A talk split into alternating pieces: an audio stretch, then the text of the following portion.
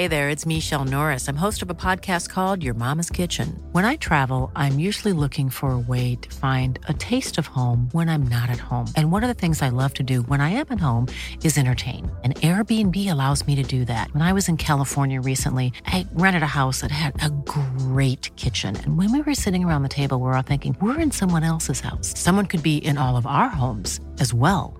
If you have a home, but you're not always at home, you have an Airbnb.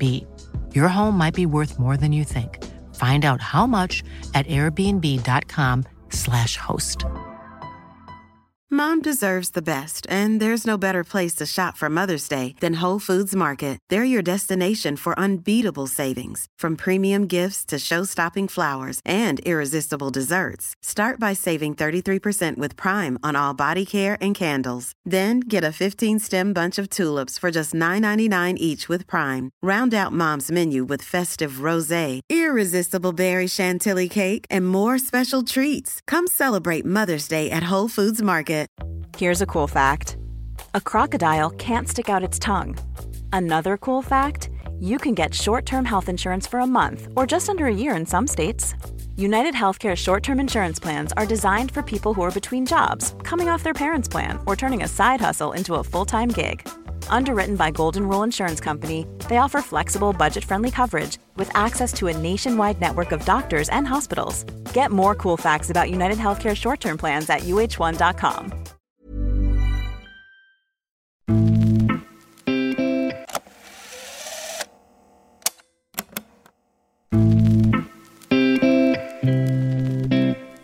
sex år sedan intervjuade jag Graham Potter som då hade lyckats leda Östersund från division 2 till allsvenskan. Då var han tveksam till chansen att han ens skulle få ett tränarjobb i England. Men nu har han fått ansvaret för Chelsea och tränardebuten för klubben skedde i Champions League. I poddintervjun berättade Potter om hur han tröttnade på fotbollen långt ner i det engelska seriesystemet och därför slutade som spelare och gick en annan väg som tog honom till Sverige. Graham Potter tackade Svenska Fotbollförbundet för att han fick tidig dispens från tränarlicensen och hjälp att få rätt utbildning. Och han var rätt hård kring engelsk talangutveckling, stod upp för sin spelidé och de kulturella utmaningarna som Östersund drev på.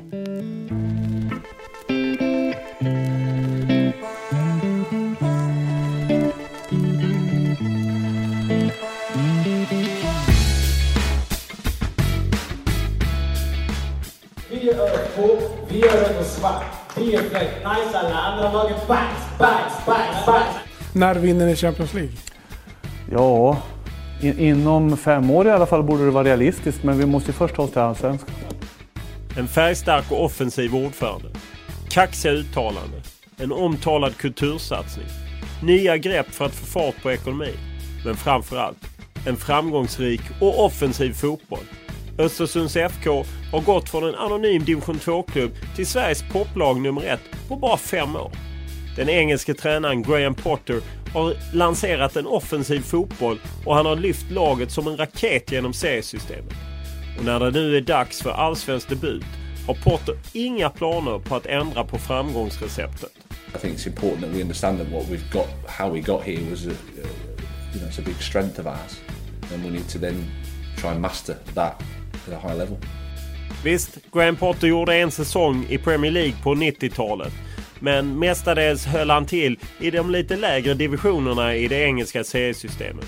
Och det var också där han hittade inspiration till Östersunds bollägande och bolltrillande fotboll. Det är långt från den fotboll han själv spelade. Well, I think because I, I experienced that football, I experienced it as a player. Um, I, I experienced the frustration that I felt, and ultimately I stopped playing football as, as a 30 year old when I could have carried on earning money playing football. Med framgångarna kommer naturligtvis en del smickrande rykten. Graham Potter har efter att ha fört upp Östersund från division 2 till allsvenskan dykt upp när det har spekulerats om klubbar som är på jakt efter tränare. Både i Malmö FF och i Swansea i Premier League dit Östersund har en koppling. Men engelsmannen ligger rätt lågt själv. I, haven't I haven't formed I haven't had any offers. It's all media speculation. That's how it is. Och som vanligt börjar vi podden med en faktaruta.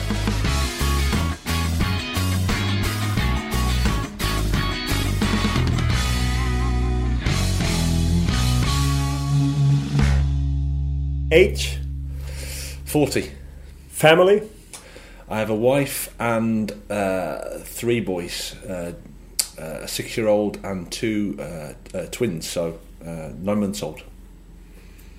Where do you live? I live in Östersund. Education? Um, a master's degree in emotional intelligence um, and a degree in social sciences. Salary? Um, probably too much. Which is your biggest uh, experience uh, regarding football? It can be when you played, or from the pitch, or from the stand, or what, as a coach. I, I would say this experience, uh, working here for the last five years, has probably been the most, uh, the biggest, stroke, most rewarding football experience. Is there any moment that you uh, that is stronger than any other? If you understand what I mean. Yeah, uh, probably the two that stick out. Probably the first one was um, promotion to Superettan from Division One. We had to play Sirius in the last match of the season in Uppsala. We had to win the game. Uh, we won one 0 um, They hit the post in the last minute, and it was proper nail biting stuff. Um, uh, we, we, you know, we had seven. I think it was 600, 700 people from from uh, Östersund coming down to watch us, which is incredible when you consider five years ago there was 600, 700 people actually in the stands here watching us. So to take that many people down there was great at Division One. Um, I think that was a, a real moment, and then of course promotion to to Allsvenskan, the Serie A scroll away, uh, and, and and getting over the line after after the sort of season of if you yeah, the four years of progression to finally get to Allsvenskan was a big moment. Which is the best player you played with?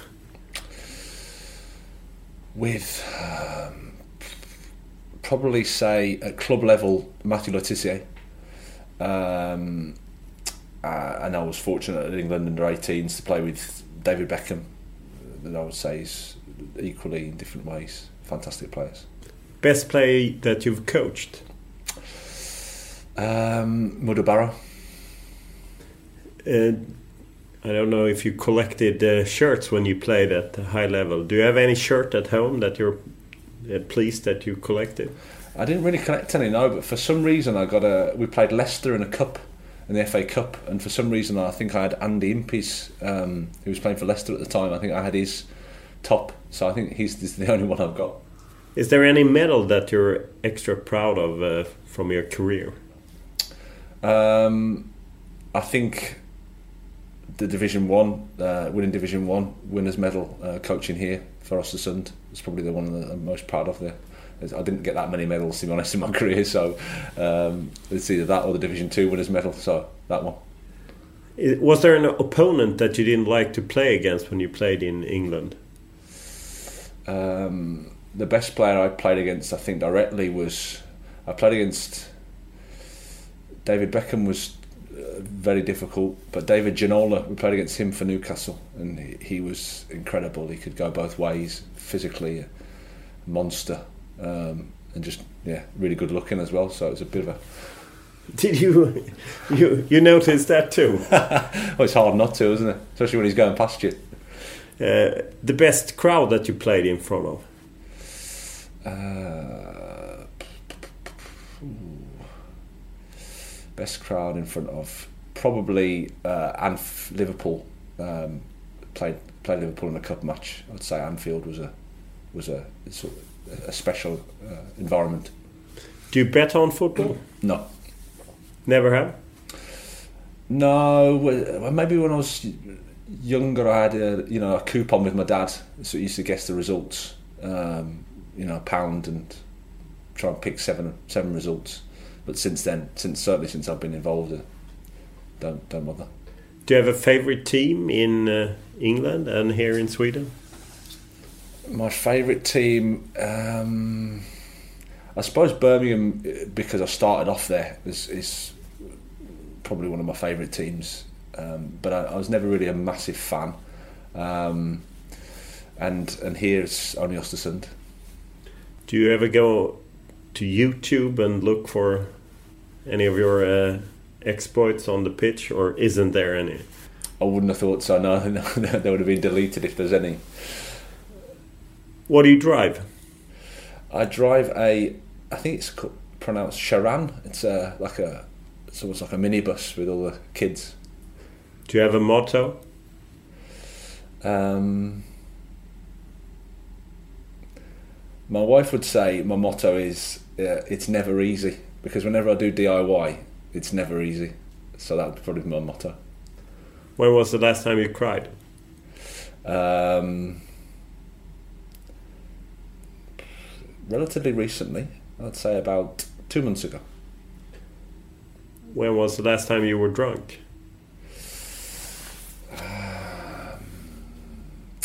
I might have been a little bit, a little bit under the weather when we got promotion to Allsvenskan on that, that evening. That's when you wanted to enter soap bar in Stockholm. No, that wasn't. Thankfully, that wasn't me. I wasn't. Okay. I was, oh, that wasn't me. Okay, you're innocent. I was, I was, somewhere else. Okay, that's good. Uh, do you believe in anything? Um, or do you have faith? not. I'm not. I wouldn't say I'm over. Not. Not really that religious. I believe in um, trying your very best to be a good human being as much as you can. What do you read? Um, I read. At the moment, I'm reading a book by Kahneman, Thinking Fast and Slow. That's what I'm reading, reading at the moment. What do you listen to? Um, it's quite varied quite varied. Unfortunately, I'm going through a little bit of an, an 80s revival time at the moment, so my wife's going mad. Um, but it's it's a real mix, real mix. What do you watch? Football. And how active are you on, in social media? Uh, not very. I'm a follower. You're a follower, so you follow. Follow people on Twitter, yeah. That's it. You're a lurker.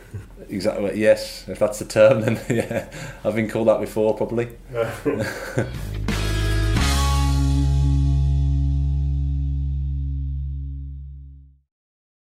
Lyfter mot eh, Hopcat, ingen dum boll. Hopcat får med sig den. Hopcat rullar bollen i mål!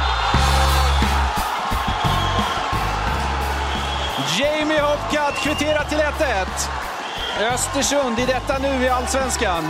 Sounds like a bit of a fairy tale and I think it is. Um, incredible. Östersunds makalösa resa genom seriesystemet har många dimensioner. Engelsmannen Graham Potter har inte bara lyft klubben från division 2 till allsvenskan på fem år utan även gjort det när klubben spelat en fantastisk fotboll. Man har varit bolltrillande och skapat mycket chanser och tagit en hel del risker. Men samtidigt sett till att det inte rasslat in särskilt många mål bakåt.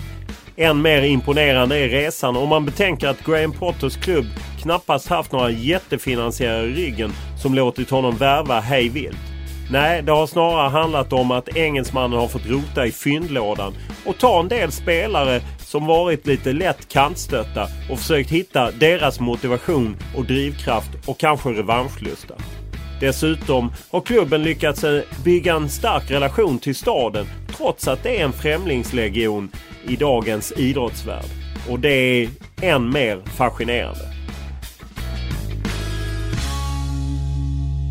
You're uh, taking Östersund to Allsvenskan. Uh, what do you think is... Uh, uh, what do you think we can expect from Östersund?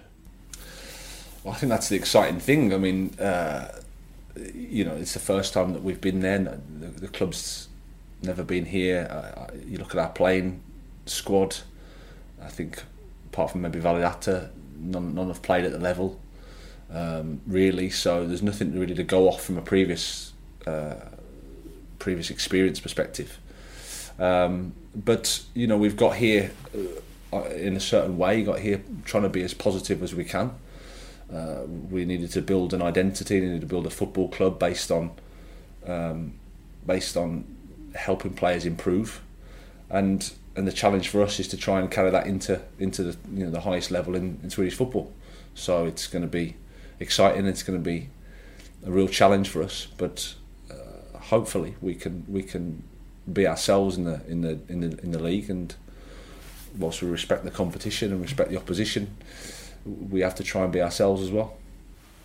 Will you uh, modify the way you play, or will you keep on with the the idea you had in uh, Superettan? No, I think we need to keep on with that. That's what's got us here. That's what's got us here from, you know, from Division Two. Um, that's the challenge. That's the challenge for us. We, uh, like I said, we, we, we've, you know, we've come from Division Two. We've we've sort of got promoted from into Division One quickly, and and the same out of Division One into Superettan, and and arrived there, established ourselves. Um, along the way, sort of improved and sold players, moved them on. Uh, so the whole thing, I think the whole package has been based around a, a certain philosophy of football, which is around being trying to be positive, try and try and attack. Uh, but we're not stupid as well, you know. It's as you as you go through the levels, you, the competition gets stronger and and and then it becomes even harder for us. So but I think it's important that we understand that what we've got, how we got here, was a, you know, it's a big strength of ours, and we need to then try and master that at a high level. You have a chairman who is quite bold, and he talks about it's not a question if we're going to win the Allsvenskan, it's a question of when we're going to win, and you're going out in Europe, and so how how is it to work with those uh, kind of bold aims? I mean, it's really it, it, he's been fantastic for me. Um, I couldn't have asked for a better chairman. Uh, from day one, he's been very clear, and and, and the you know the things I'm hearing now, I heard five years ago. So how, however you know however strange it sounds now, it sounded a lot stranger five years ago when we were playing against Umeådalen and Ljungskile. Um, but he, he he's very clear. He, he tries to set a, a, a, vision which which we all try and sort of work towards. Uh, I think a lot gets taken out of context a little bit, and there's a little bit of um, mischievous there, mischievousness there sometimes. But essentially, all he said to me is we need to try and win the next match and focus on that. Uh, we don't necessarily worry too much about where the league table says we're going to end up. Um, try and win the next match, um, and, and that's it. So it's very he, he's very clear, and it's and it's a we're lucky to have him as a chairman. How did you feel uh, after the games in uh, Svenska Cupen? Do you feel that you're taking the right steps? Or? Yes, yeah. I mean, it's uh, it's very early in the season for us. Um, we played Norrköping first game, Swedish champions. We'd been training outside for a week because obviously the the the, the weather up here isn't um, conducive to playing outside. So um, it's uh, it was a you know a good experience for us. It, it, lets us know pretty early what you need to do to improve, where you need to uh, the difference between Allsvenskan and Superettan. Um, so um, a good a good experience for us, one that, like I said, gives us a lot of information about our group, um, and then and then how we need to go forward. You have a pretty tough start most would say that playing first Hammarby away and then you have AIK at home. Uh, is that good or bad? Well, I think you're right. It is a tough start. The first week, it's three games in six days. So thank you very much for the schedule. Whoever said that, it's a nice one for us. Um, but you know, we're not going to complain about the schedule or complain against uh, who we're playing against. It's it's fantastic for us. Um, you know, we're in Allsvenskan and and none of the games are going to be easy. Um, you know, we, we, we understand that. We've come up from Superettan and, you know, the rules of football say it's tough for, for people coming into a new league. So, but two great, the first two games are, like you say, fantastic fixtures. Uh, Hammarby away, first game was sold out. Uh, and then and then the first game in Allsvenskan here, AIK, one of the biggest teams in Scandinavia. It's, it couldn't have got any better. And like I said, five years ago. I think the first game was Umeådalen at home, so I'm certainly not going to complain about the start. Uh, if you look at the, players that you brought in, do you think you have managed to uh, get a strong team enough to hang on to your position in Allsvenskan? Yeah, I mean, we, we, we, I'm happy with the group, happy with how it's progressed. Um, we had a, a, a foundation from Superettan that, that I think was important to keep. uh, it's important to to let those guys have the opportunity to prove that they can take the next step. And then even the guys that we've brought in, really all of them, um, like I said, maybe bar, bar Validata, all of them have something to prove. None, none of them have played at, at, at this level really. Um, so they were the type of players we wanted to bring to the club. The type of attributes they've got, they've settled in really well. Good personalities, um, and that's like I said before. That's the exciting thing for us. We don't really know how it's going to go, um, but we believe. I believe in the players that we have here. Believe in their their attributes, and now the exciting thing is for them to to prove, which I think is the most the most exciting thing in football, the the, the unknown. What's the most important uh, when you look at uh, players that you want to bring in? What's most important for a new player to have? Is it like character, or is it speed, or what are the characters that characteristics that you are looking for? Well, I think firstly, when you're in when you're in Ostersund, you have a responsibility to, to the town, to, to, to being here. Uh, the location works against you, but it works for you in terms of um, you know the nearest town's quite some way away. We're here together, so then the character and the personality is probably the most important thing to fit into the group, to to have the desire to want to improve, to to want to be part of something that we're that we're doing here. Um, I think that's the first thing we look at, and then and then um, you know our, our recruitment has been probably the same as we've moved through the levels. Uh, you're looking for you know attributes. You're looking for that gap that somebody maybe hasn't valued as much or a way that you can work with that player to get a bit more value out of them that, that maybe you know conventionally isn't there. Um, so you're looking for like I say people that people that are hungry people that want to uh, prove that have got something to prove and have attributes and qualities that can can affect the level and then we try and puzzle it all together because the facts are we can't attract top proven Allsvenskan players here. They're not going to come to Ostersund, just like they weren't going to come when we were in Superettan. You couldn't attract top Superettan players when you arrive in Superettan. Um, so you have to be creative with with the type of people and the type of players you bring. You kind of find players in either the bargain basement or scrap heap a little bit that you try to maybe that's been discarded by other clubs. Is that difficult as for a coach? No, I think it's interesting, uh, and I think it's um, fa fascinating part of the job. Really, um, you know, you're just trying to work out first of all the human being, find out what's what's happened with their career, what's happened with their life, where they're at, what motivates them, um, and then their strengths, what they can bring to the group, and then you just got to try and puzzle it together. So I find that the fact that the most interesting part of the job. It's challenging, of course, and, and, and the easy bit is to have the, like I said, the proven top, the proven players at the level. Uh, from a coaching perspective, it becomes a, a little bit easier then. But you know, we've never been able to work in that way because of where we're at and, and, and the, the journey of the club. We, we had a, you know, you haven't you've got a football club here that hasn't got anything to offer in terms of culture, in terms of tradition or history we've had to sort of build it up. Um, and then you, so then you're looking for those type of guys that want to make something happen, make a difference, do something, uh, do something a little bit different to, to, to try and yeah create an advantage or get some sort of yeah, some sort of advantage over the opposition. A couple of the players that you've had here uh, has been through some rough patches in their lives. Uh, what makes that? Uh, does it make your job tougher as a coach when you have to take that into uh, your process?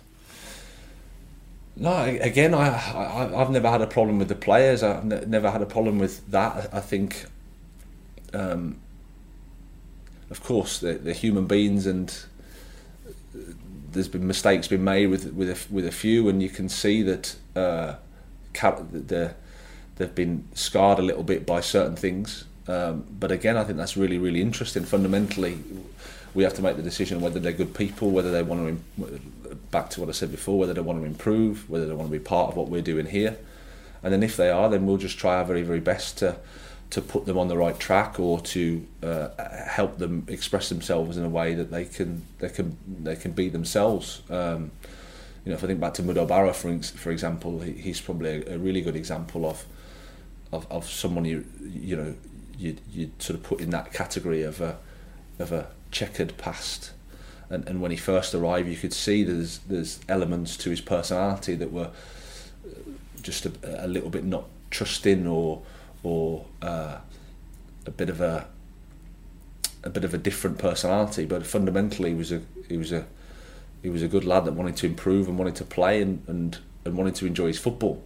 And then the more you uh, invest in him, and the more time that you that you give him, and the group, and, and everybody gets to know each other, and, and there's that mutual, uh, if you like, respect and trust, then things develop within the group, things develop within that individual, and then by the time he leaves us, you know, he's smiling as big as, and, and, and he's also crying because he's missing his friends and his family that he's that he's made here, and uh, and and I think that's whilst that's a challenge to go through that process. It's not something that just happens. Whilst it's a challenge, I think it's the the probably the best thing in the job. Uh, Modou Barrow, was there any hesitation on bringing him to the club? I mean, there's a discussion after Adam Johnson in Sunderland. We had Miiko Albornoz in Malmö FF. I mean, as a club, what kind of moral responsibility do you take?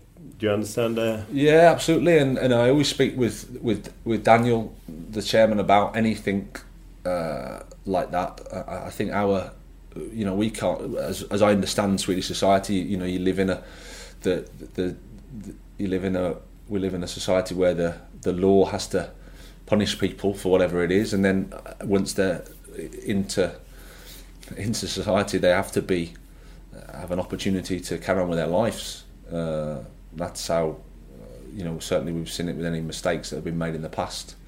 Um, and then we, we have to feel comfortable that, again, uh, regardless of what's happened in the past, that they're the right person for us going forward in terms of those.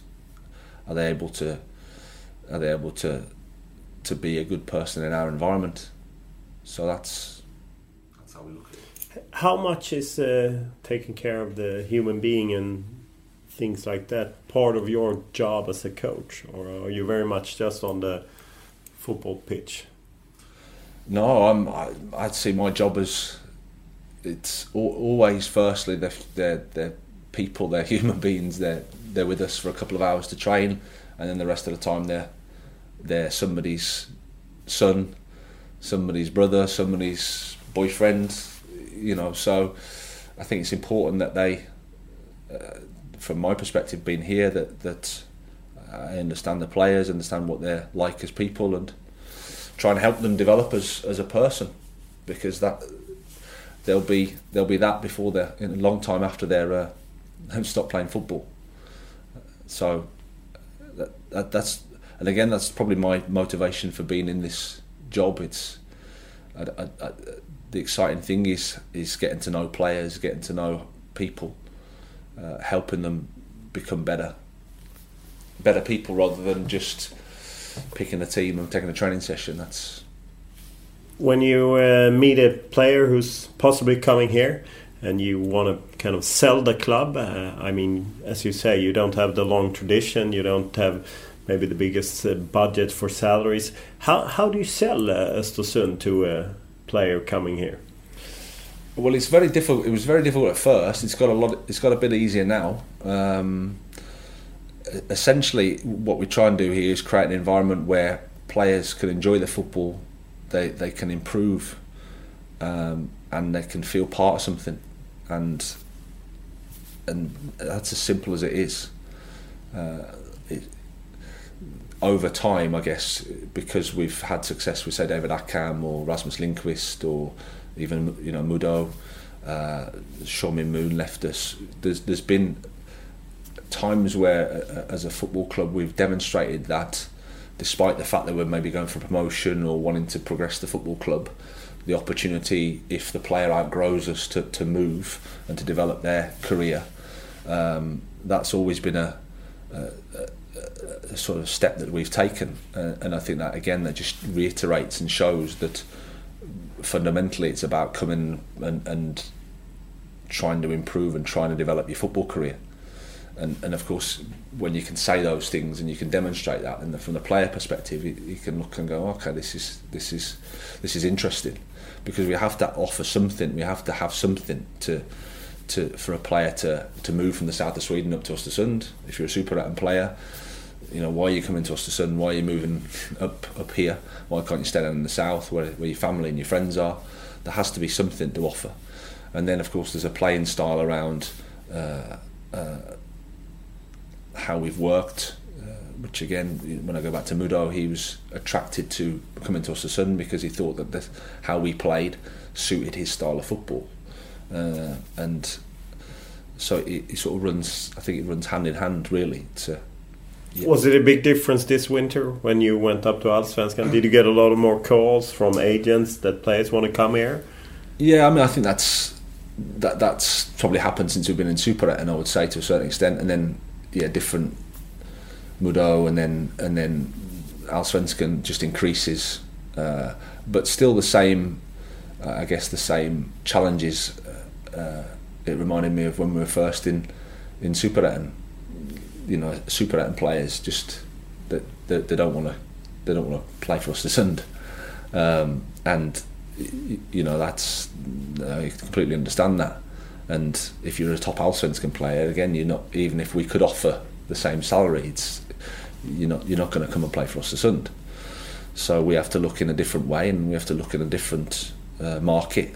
And then um, that's our challenge. That's that's where the fun is you have uh, Modou Barrow in, in Swansea in Premier League and uh, David Accam who came from here and went to Helsingborg and then to Chicago Fire. Who's the next player to come from Östersund to take the step out? Yeah, well, again, I've been asked that before, and and, and I, I wouldn't want to say now. Um, I think we've got uh, it could be one of any. Um, a lot of good players, but they need to prove at the level. They need to prove that they can take that next step. And I think it's not right for me to put any pressure on or dismiss anybody by naming. Uh, I, I could have named before, when when we first signed Modou that he was going to that he was going to do what he did. And It's completely up to him. The same with David. It's not like you can predict it and, you, and it's an exact. Oh no, we've signed him and then he's going to go and play in this league or that league. Uh, I think that's the great thing about football. It's it's you don't know, and it's how people respond to the environment, how they take the challenge on in the games, how we do as a team. Lots of factors are, are there. But the exciting thing is, I think we've got a few players that, that haven't reached their potential, that have got a lot more to do. And then it's them to, to show. You have a very international squad. Is that something that you've chosen that we want to have an international squad, or is that kind of you've been forced to go that direction because there's not that many quality players in Östersund and you need to look for other type of players. Yeah, well, I mean, I think I think it's fair to say that if you want to go from Division Two to Allsvenskan, only using players from from Jämtland, it's going to be that will be impossible. Um, so then you have to look at how how you can strengthen and how you can build. Um, it's been a bit of a process. When I first spoke to Daniel in the first couple of years, he said that it, I remember him saying it's it's impossible to get players from the south of Sweden to Östersund. He said it would be impossible. I thought that's going to be that's, that's going to be that's going to be difficult. Um, but in the end, we sort of I think progressed and and sh- and show that we that it can be something for us. Um, but it's not been a you know we're going to go down this route or that route. It hasn't been anything like that. You don't look at the passport or the colour of the skin when you're recruiting a player. You're just looking for again I'm going to repeat myself. Do they want to improve? Do they want to be part of this this project? And um, do they think they could be happy here? And if that's if that's the if that gets ticked, those boxes get ticked, then that's great. Does it mean anything for a team to have quite a few local players, or doesn't it matter? No, I think it does, and I think um, you know that we've got Dennis Widgren, we've got Bobo Sollander, we've got uh, Sebastian Lumbeck in our squad from Jämtland, which is which is which is great for us. Of course, you you, you know you want you want to have more, um, and I think uh, part of this process has always been to try and create a, uh, if you like, a, an identity and a vision um, that that people locally can look up to and say, okay, this is possible for us because five years ago it, it's just impossible. You know, football's there's no football culture here. There's no football tradition here. No one believes that we can have players in, from you know in this area playing in Allsvenskan. Now now we've got three players in our squad that that that. Uh, that are in Als, you know that are in Allsvenskan. So so it has to we have to develop that, and I think we have to. Hopefully, we're the great thing about this journey has been that now you've got you know young kids that can watch highest level football uh, in their own town uh, and, and think, well, this is this could be me. I could be the next Dennis Widgren. I could be the next Jamie Hopcutt. I could be the next Bobo Sollander. Um, and then and then if we can do that, then maybe more players can can uh, be into our first team because it is important. What's your view of Allsvenskan? I think it's in a really good place at the moment. It's probably the best place it's been uh, since I've been here. Uh, you know, you look at the stadium, you look at the the games, the the big Stockholm derby, you know, the, the Gothenburg derbies, the Malmö FF in the Champions League. It's it feels like it's in a really good place, the most positive it's been. So we're you know honoured to be part of that, and we hope that we can add something to it as well. We can bring something positive to the to the to the competition.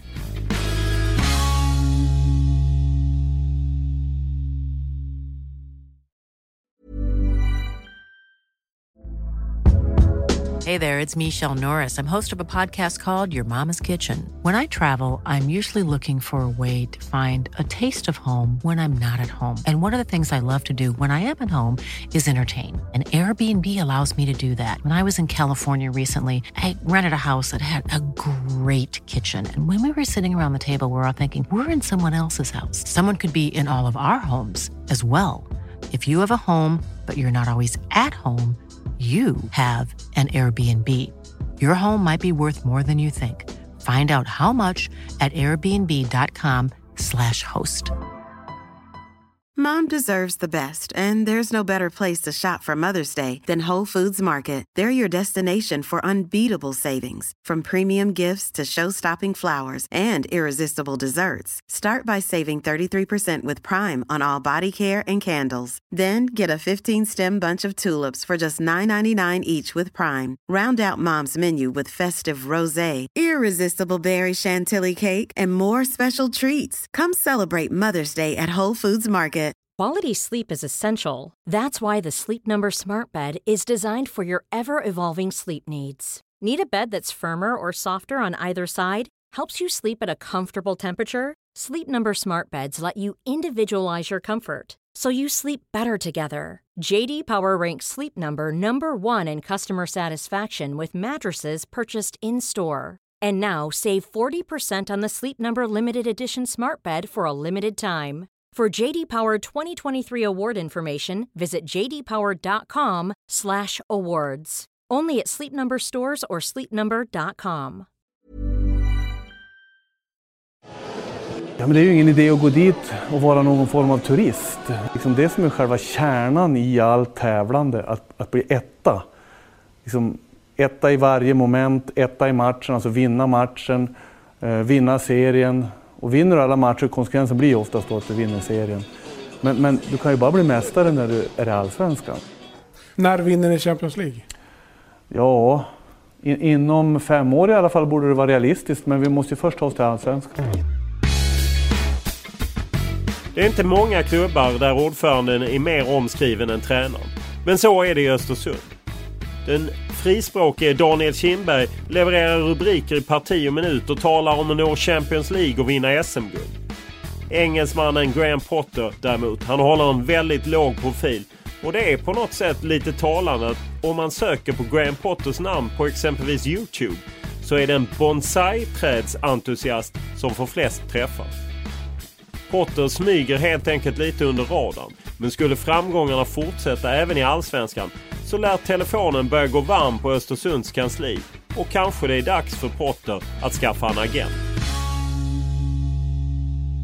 What made you come to Östersund in the first time? Uh, well, I'd have to say it was it was the opportunity, the opportunity to to to live and work in in another country, and it was Daniel really Daniel's uh, vision of the club, what he wanted to do.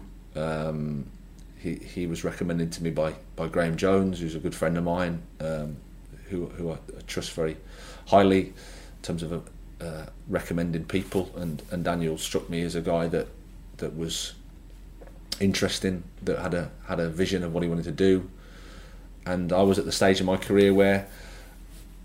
Thankfully, I persuaded my wife to, to, to essentially give up her life um, to, to come to come out and and yeah, like I said, thank, thankfully I was in that place where I could do that, could make that choice. Did you realize how small it was football football wise? Probably not. No, no. If I'm being honest, and when I look back, um, uh, if I'd have known, maybe I wouldn't have. If I'd have known properly, maybe I wouldn't have moved. I can't answer that, but but but certainly I didn't think that it. Uh, maybe I thought it was. Uh, a bit a bit different. But um, when you came here, was there any time that you thought, "Oh my God, what did I get myself into?" and with my family? No, not really, because the, the people at the club have always been brilliant to me, um, and and that made me feel really secure and happy. The the, the, the people at Ostersund Football Club were just will be my friends for for the rest of my life. You know, I, I sort of love them. Um, but um, you just realise there's a lot of hard work to go. That's the thing, and uh, and then and then you can't look too far ahead. You know, you, you sort of first game, first game. I think we lost to Sollefteå uh, in a pre-season match, two one. Um, and they were in Division Two as well. And you think, well, you know, the the vision is to get here, but we're a long way off that. We need to do a lot of work, and we need to do step by step. At that point, it was just about literally um, getting a bit of belief back into a football club. People just trying to enjoy the football, trying to tr- trying to be happy at uh, playing football again. So it's um, when I when I think back to that period, and I think where we are now is it's night and day. What did people in England say? Your old friends from football and so on. You told them I'm going to Östersund uh, to coach a team in the Swedish third, fourth, fourth division.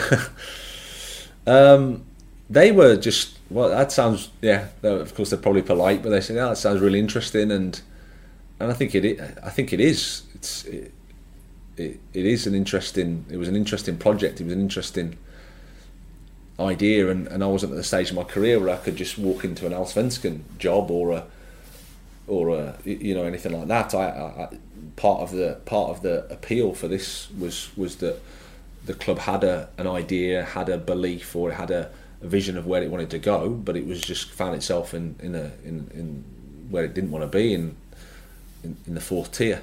So the challenge and the really exciting thing was trying to build it up to where it wanted to be, and to, to try and create something that was that was um, that was that was people that were people were proud of that that to build a football club. I don't think you get those sort of opportunities really.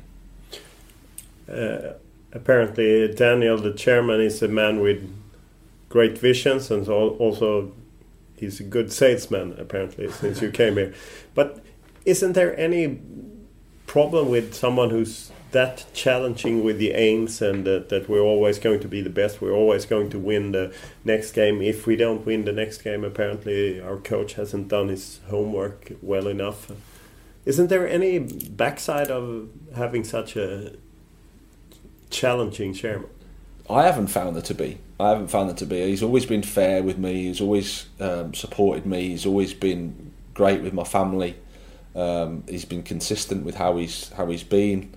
Um, so I've found it no. There's been nothing negative from my perspective. Um, I think it makes it very clear I think we, we all in football want to focus on trying to win the next match. That's however, if you speak to most coaches, that's what they want to that's what they want to do. Um, and of course, the other the other the other things just I suppose generate a bit more interest. The headline stuff, um, but he's never said to me, "Oh, you know, Graham, we need to win this league or that league." It's always been the next game, and to focus that and try and, and try and win that game, and then from that we take the information from that and move forward. Compared to your chairman, you have a kind of go under the radar media-wise. Is that something that you've chosen, or is that just the way it's become since Daniel takes most of the headlines? Yeah, I think so. Maybe, maybe, and obviously his Swedish is better than mine as well, which which which is uh, obvious. Um, no, I think I think it's easy to to to, to get a, I suppose a headline from Daniel. Um, that's for sure.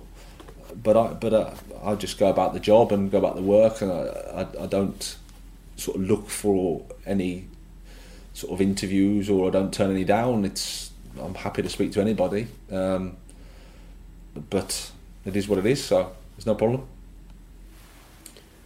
You have a, quite a good uh, career as a player. You even played in Premier League, six, seven, eight games, something like that for Southampton, and played in the uh, Championship and other divisions in the English. How, how was that? Well, yeah, I was very fortunate. I, I got away with being a professional footballer for 13 years, and then I finally realised I was not so good. But um, I started off at Birmingham City. It was great as my hometown club. Um, I made my debut at 17, but we were a bad team at the time, and pretty quickly I stayed in the team for sort of I don't know 25 matches, and then sort of discovered the harsh realities of professional football when you're in a in a bad team and you're losing, supporters turn on you. Doesn't matter how old you are or where you're from. So that was a harsh lesson in terms of uh, yeah. The, the did anything happen with you? No, just obviously just the the the the English football supporters are not shy in telling you, letting you know what they think of you.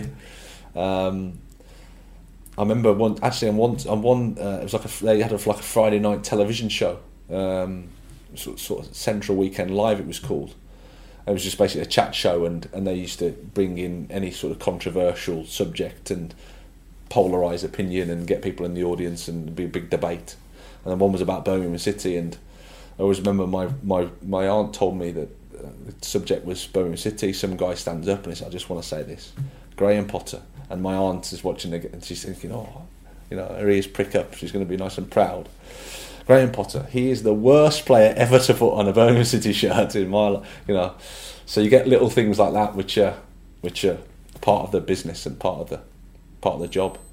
But um, I have a lot to thank Birmingham City for because they gave me that opportunity to to start my career off, and then I had sort of ne- the next probably five six years moving uh, to, to Southampton. I had a year at Southampton, um, some more time in the Championship with West Brom, so the first, I say, half of the year, my career was was at a decent level, and the next half was, you know, Division Two, Division One.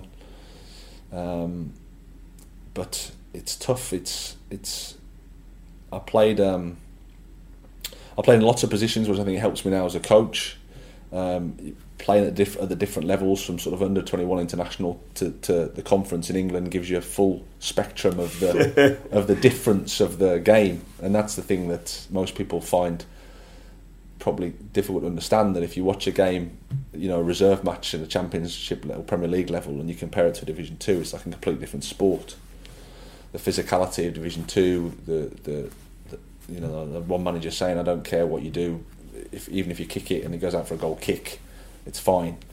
And I'm thinking that's not really what I started to play football for, but I understand the I understand the concept. It's, how was it when you uh, were part of the Premier League? You played in Southampton 1996, 97, something like that. Did you think that here I will stay for quite a while? I didn't think that, no, and that's probably one of my you know problems as a player. I was probably didn't quite believe in myself enough, or didn't quite understand what it what it took to be a top player. I I, I moved to Southampton. It was just at the start of the real Premier League boom, if you like. I think I think Zola, Bergkamp, and those guys had just arrived, and there was a real interest. Um, so yeah, I, I suppose I struggled to really think that I could be good enough to play at that level um, when I when I reflect back. How was the slide when you started to slide down from Premier League and down in the yeah. in lower leagues in England? Well, the first.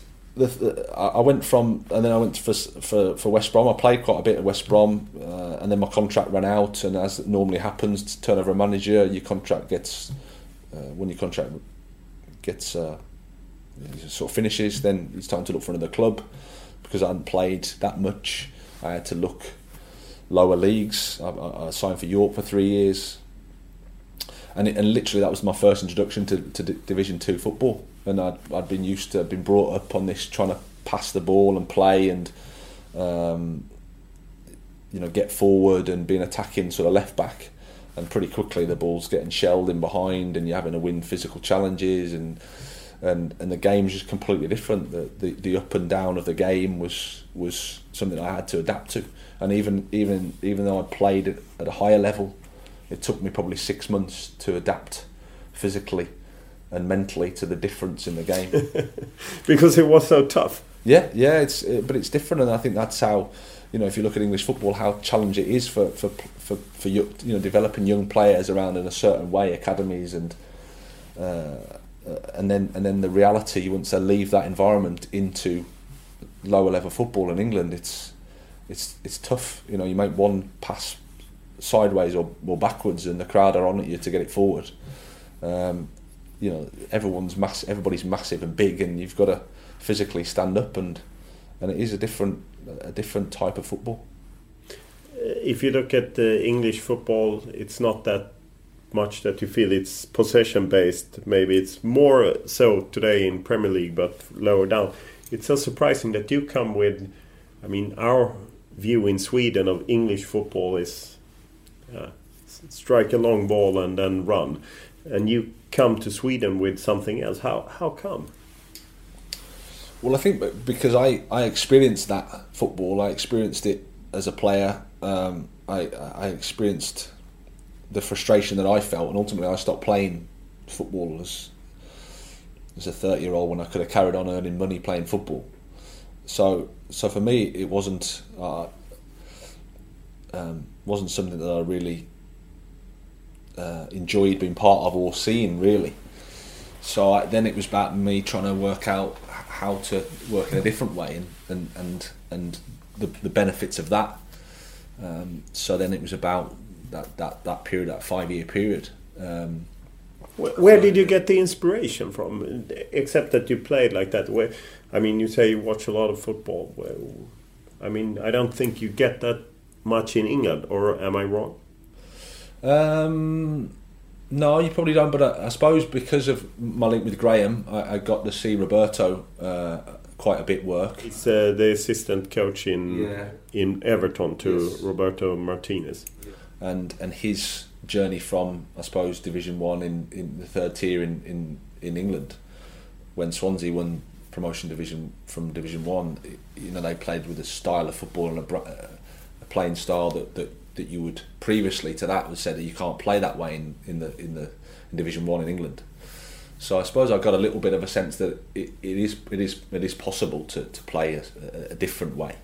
Um, but I still think that the fundamental motivation for me came from within because, like I said, I, I, I, my my sort of interest is to, to help players enjoy their football, and and and that and that comes from maybe not kicking it like I did out of the pitch for a goal kick. Well, that might just be my ability, to be honest. I can't blame anything on that other than my ability. Which coaches are inspiring to you? Um, I, I've just asked. I mean, obviously, at the highest level, I'm really interested in Guardiola because I think how he sets his teams up is is is interesting. He, he, his imagination in terms of how he plays is it's uh, it's it's certainly different. Um, but at the same time, I've I've, I've followed Jurgen Klopp when he was at Dortmund. Really interesting to see how he's adapting to the Premier League. Um, even Van Gaal, how he's adapting, Stoke struggling at Manchester United. Uh, I'm not saying that they're.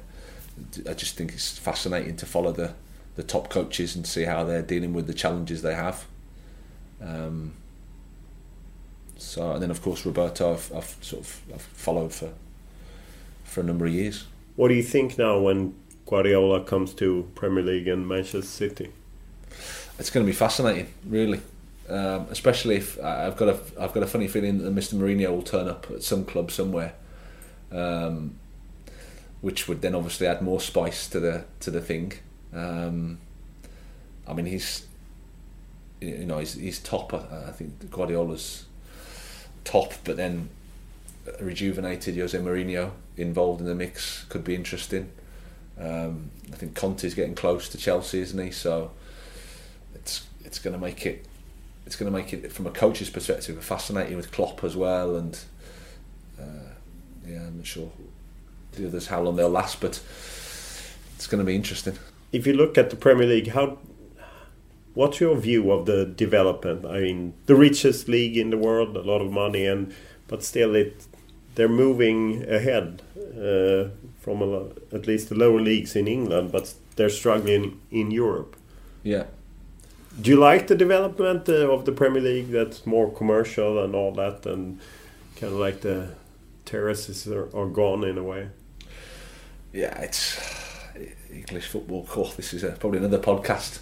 Um, it's um, it's without doubt it's the, the, the, toughest competition I think in terms of just the the competitiveness of it. The, the physicality is still a, a, big part of the, the the competition, which makes it tough. Um, but it is an it's it's on its own. It's the it's uh, there's not a brand of football like it anywhere else, and that's probably the challenge in Europe. Why why it hasn't why the teams haven't done as well as those in England think they would probably should do. But ultimately, playing against uh, Stoke City or Norwich City or Aston Villa on a Tuesday night is not the same as playing against the big teams in Europe. It's a completely different. Again, back to what I was sort of saying before, it's almost a different sport um, in some in some cases. So it's a real challenge. It has a, a knock on to, to, to development uh, from an English perspective. The amount of money that's that's that players get uh, that, that that aren't even playing is is scary. Really, um, you wonder how they can be motivated to really have a career and and to try to be a professional footballer, to make those different choices about moving down the leagues is is is tough because the gap becomes financially and in terms of how the game is can be very different. So there's lots of there's lots of things but the the one thing is money is not the doesn't make it everything all the problems go away that's for sure the money's there but uh, if you look at the European record it hasn't been it hasn't been great. The national team hasn't filtered into being a success. But the Premier League is a monster in terms of its interest around the world. Is Leicester an inspiration for you? I think it's an inspiration for anybody. It, it's it's it's uh, you know talk, talk about impossible stories. You know, this time last year they're bottom of the league, and now they're ahead of Chelsea, Manchester United, Tottenham, Arsenal, Manchester City. You know, um, top of the league, five points or whatever it is now. It's uh, it's an incredible story and. Um, just goes to show that if you've got an idea and you've got that willingness to work towards it, then I think that's fundamentally why we're in sport. We're in football. If if everything was so predictable and the impossible can't be achieved, then that's that's a very dull world, I think. Uh, you don't get my, uh, as many talents uh, forward as used to be in, in the Premier League. Of course, very competitive league and international owners who bring in big stars, and it kind of squeezes out a lot of talents. Uh, do you think uh, that the English national team will get weaker, or do you think there will be a reaction? It's a tough one to say because the amount of the amount of people in England, you, you think that there's, despite of the system, despite what anything happens, there's going to be some that will come through. Um, the biggest challenge in England, I think, is they invest such a lot of money in the academy system developing footballers. Uh, and then there's a bit of a gap between that and then first team football, and, and that's the real challenge. How I think I think a lot of talent, time, resources gets wasted in that period because there's not enough football first team opportunities for them for them to to play in. Um, and then you're just looking at the ones, the Wayne Rooney's or the Steven Gerrards, the ones that just come through despite of the system. Uh, somehow English football has to work a way that can create players uh, systematically rather than, than than by sort of chance. And probably at the moment it's it's by it's by chance. Are they too pampered and too well paid? I mean, in a way, if you reach the Premier League, even if you don't play, you still make a lot of money, and you kind of maybe make too much money in a short time. Yeah, I mean, the, the system in England is once you're 18, you're given a professional contract. Well, that tells you that you're a professional, and very often they're not. They're not. They need to still learn how to be a professional. There's still a long way to go for them to be professional players. Um, so there's a, a, an ongoing education process. I think that has to happen, and also there has to be a way that they can play, still play football. There's a way that they can still, um, they, they can, they need to go from their youth teams into proper football. And like I said before, if you're going to go from a Premier League youth academy, and then you're going to go and play in the lower leagues in England, that, that's a completely different, almost a different game than what you've been experiencing. And then there's a, uh, you know, the, the, the managers at that level they, they don't want to take those young players because they want to take the ones that are proven at the you know League Two level or League One level. So then it becomes a bit of a vacuum. They're trying to fill it within the twenty ones, but that's not so. It's not so real. Seems like a great opportunity for you to bring the, a lot of players here with your connections. It, it, yeah, I guess it, it, could happen, um, but uh, they have to be the right type of people as well, and and the right the, the club have to see it, and and also you, you know you speak to um, some some football managers. I know Roberto would say that if you're looking to prepare English you know players to play in England, then they have to experience English football. Um, as soon as you go and even though they might have a football experience somewhere else, they're, they're not getting the, the unique physicality and the, the unique style and type of game they're going to get in the UK. So whilst they go and have a good experience in Sweden, it might not necessarily equate to uh, them developing along their club. So it depends how they see it, how the individual would see it. Um, so it's not quite so easy. When the Euros uh, get started, who do you root for? Sweden or England? Both. Both. Which team will uh, progress the furthest? I'm not so sure. Um,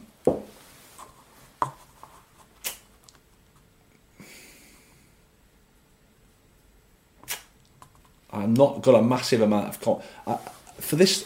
I, I think Roy Hodgson is a he he's he's a, almost like a a bit of a hero f- for me in terms of how his career's gone and how he's uh, gone through, like you say, through Europe and he's gathered all this experience. So so I'm hopeful that he can do well in the tournament because because he I think he needs to. I think he's under uh, that that scrutiny.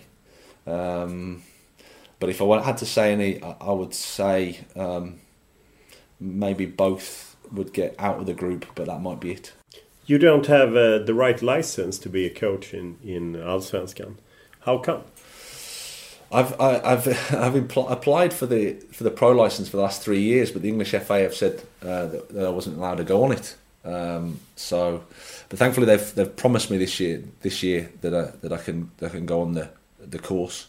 Um, uh, education has been part of my development as a as a coach. Um, every year I've, I've done something, I've, but but it's just been one of those things. I wanted to do my I've done all my badges with the English FA and I wanted to carry on doing it. Um, and I think because I've been working outside, they prioritise their limited spaces for, for coaches working with English players. Um, and I had to be patient. Thankfully, the Swedish FA have have been uh, good around the situation. I think they've looked at my particular position and said, as long as you do it next year, it should be okay. Have you uh, had a help with the Swedish FA to contact the English yes, FA? yeah, yeah, they've been great. They've been really good. Um, and uh, yeah, so, so, it's just one of those things. Like uh, I've wanted to do it. I wanted to, you know, sometimes you think that people do qualifications just to get the qualification. Uh, and I always wanted to be at a point where I, I had something to offer the course. I could actually get something from the experience. I didn't just want to go on a course just to get the the tick tick that box and I felt for the last two, two or three years I was as ready. I'd, I'd had an experience running a football club or being involved in a football club, and, and, I, and I felt that it was a good part, next stage of my my my coach development and education. Um, so it was it was frustrating to not to not be able not, not to be able to get on. Um, but that's I understand as well. It's it's not so easy. In Sweden, there's been a discussion. Some former players they don't think that you need an education or you should get a short short track uh, or fast track to get your badges. And you can see also in England that it's very easy for bigger players to get into management in a way. What what's your view of a former player? Is education uh, important to be a coach or not? Uh, for me, it's fundamental. I, I think so. I don't believe in fast tracks at all. Um, I think if anything, you know, the, the, top player has got the potential to be the top coach. That's absolutely. Um, but I think there'll be certain things in their uh, skill sets that they'll need education, they'll need help with, and and I think rather than looking about fast tracking or or, or uh, long tracking, if you like, it's about tailoring uh, to, to, to to the to the individual. Um, but you know when you ask uh, when you think about football footballers, of course the knowledge of the game is there. They've had a great experience of playing the game, um, so that at the highest level they know the game, but still they need to be able to communicate that to somebody. They need to be able to build relationships with with people, be able to emphasize empathize with people, um, understand what's happening uh, within the group. There, there are different aspects to the job than just your own experiences, but of course they have the. I, I think that the ex players, top players, have the potential to be the top, the top coaches, but by just dismissing education, I'm not sure that's the right path. You've been in Sweden quite a few years now. Are there any coaches that are impressive? There are lots. There are lots. Uh, um, you know, in uh, Superettan especially, um, coaches working there that that are doing really really good jobs. Um, you know, Kim Bergstrand at Sirius, for example, was doing a fantastic job there, building the football club, and um, we've followed each other as we've gone. Um, through the levels. He, he's done a great job there. Um, Bartosz at Frej, I think there's a there's a great job with limited resources. Uh, kept them up into kept Frej into in in uh, in Superettan with an interesting style of play as well.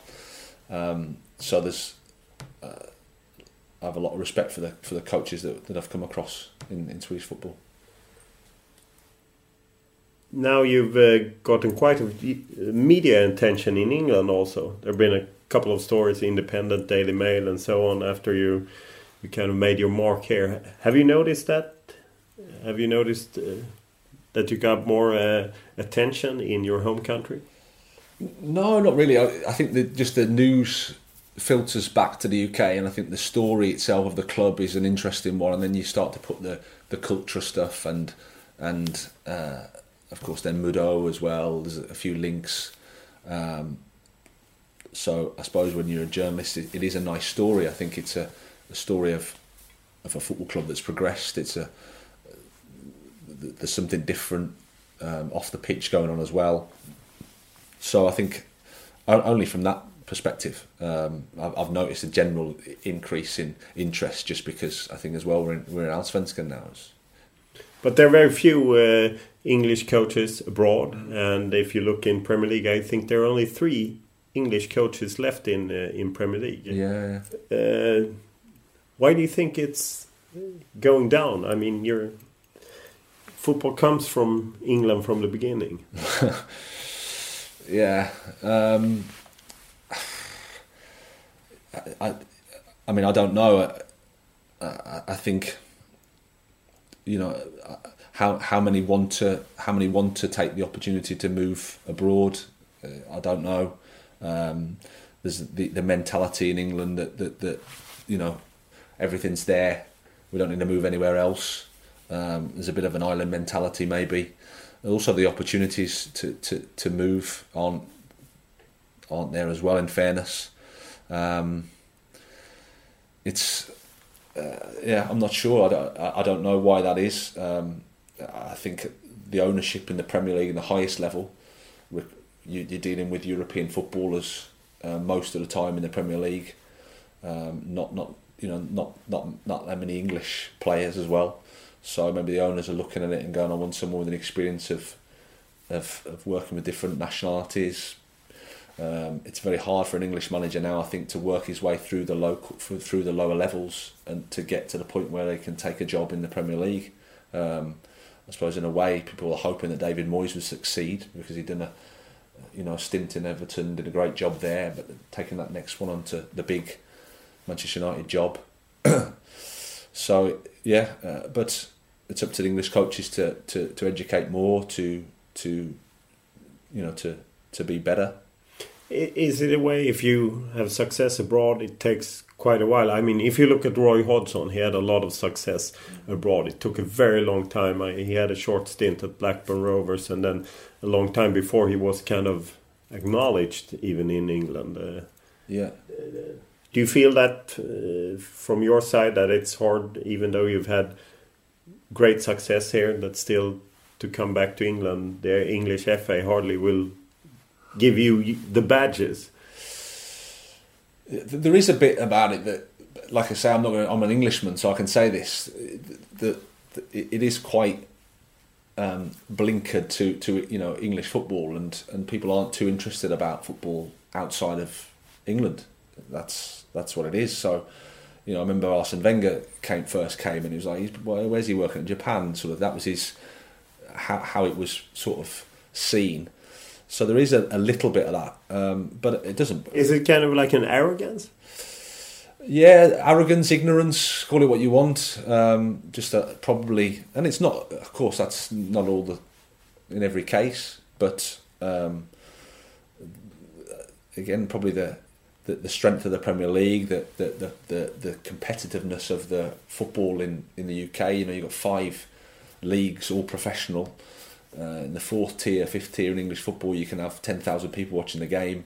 So it's a real pressure situation all the way down. So it's so there's not much room for anything else. Um, but it's uh, it's it's an interesting, uh, it's a tricky one to to really put your finger on. Why? What's your aim if you look we don't care about Östersund, but what, where's Graham Potter in three or five years? I I, I never think like that. I, have never thought. Sure, you do. We all do. No, not really. My my job was my. I see this as uh, as far as I'm I'm here as long as as long as people want me here and, and I'm the right person to, to improve the football club. Um, I think as soon as you start to look too far ahead in football, um, you take your eye off the job that you're doing now. I, I we're in a really exciting phase here. Uh, this is sort of making history. However long this club uh, stays in Allsvenskan, there'll only be one first year, and, and, and this is it. Um, so we're, you know, my focus is on on that. Um, when I was you know, three years ago, five years ago, I, I didn't think about, oh, I'm going to be still in Ostersund or I'm going to be doing this. I remember listening to, I think it was, I think it was Steve McClaren saying that he felt like he wasted the first half of his career because he was thinking I wanted to be somewhere else, you know, the next level or the next level. And it's not really how I, I would just want to improve. I want to be a better coach. I want to be a better uh, sort of manager, if you like, a better leader uh, at a club so that so the level is not really. I haven't got any plan around that. But if you look at the club, they're talking about we want to win Allsvenskan, we want to play the Champions League. Where do you want to coach? Well, yeah, that, I want to be part of that, of course. Um, and, and but do you want to coach in Premier League? it's not again it's not something that I, am going oh you know this is part of my plan but uh, it's football. I'm, I'm only 40 so I'm quite young. Um, who knows what's going to happen with, with the rest of my life. It's but but it's not uh, as a player I, you know I had this I want to play here I want to do that I want to do this and and you have these uh, desire to play in the Premier League and I played played there I had a year at that club at Southampton it was great but my motivation now isn't the level, isn't it? Isn't the the Premier League or the Champions League or Allsvenskan. It isn't that. It's it's feeling like I'm making a difference, feeling like I'm improving, feeling like I'm helping the players improve. Um, that that well, call it job satisfaction. It, that's the most important thing to me because you can go to a, you can get you get on the wrong path of wanting to get to this level that's supposedly meant to be this and that, and you can be disappointed. So I'd rather focus on on my job and and like I say, trying to improve. How many offers uh, have you said no thanks? I, I, I haven't I haven't formally I haven't had any offers. It's all media speculation. That's how it is. But you've had discussions with other clubs. No, no, no. I haven't. No, never. Never. No. You uh, you swear on the Bible. Swear. So Malmö FF didn't call you and ask, uh, "Are you interested now when we're changing Åge Hareide?" No. And Swansea, even though someone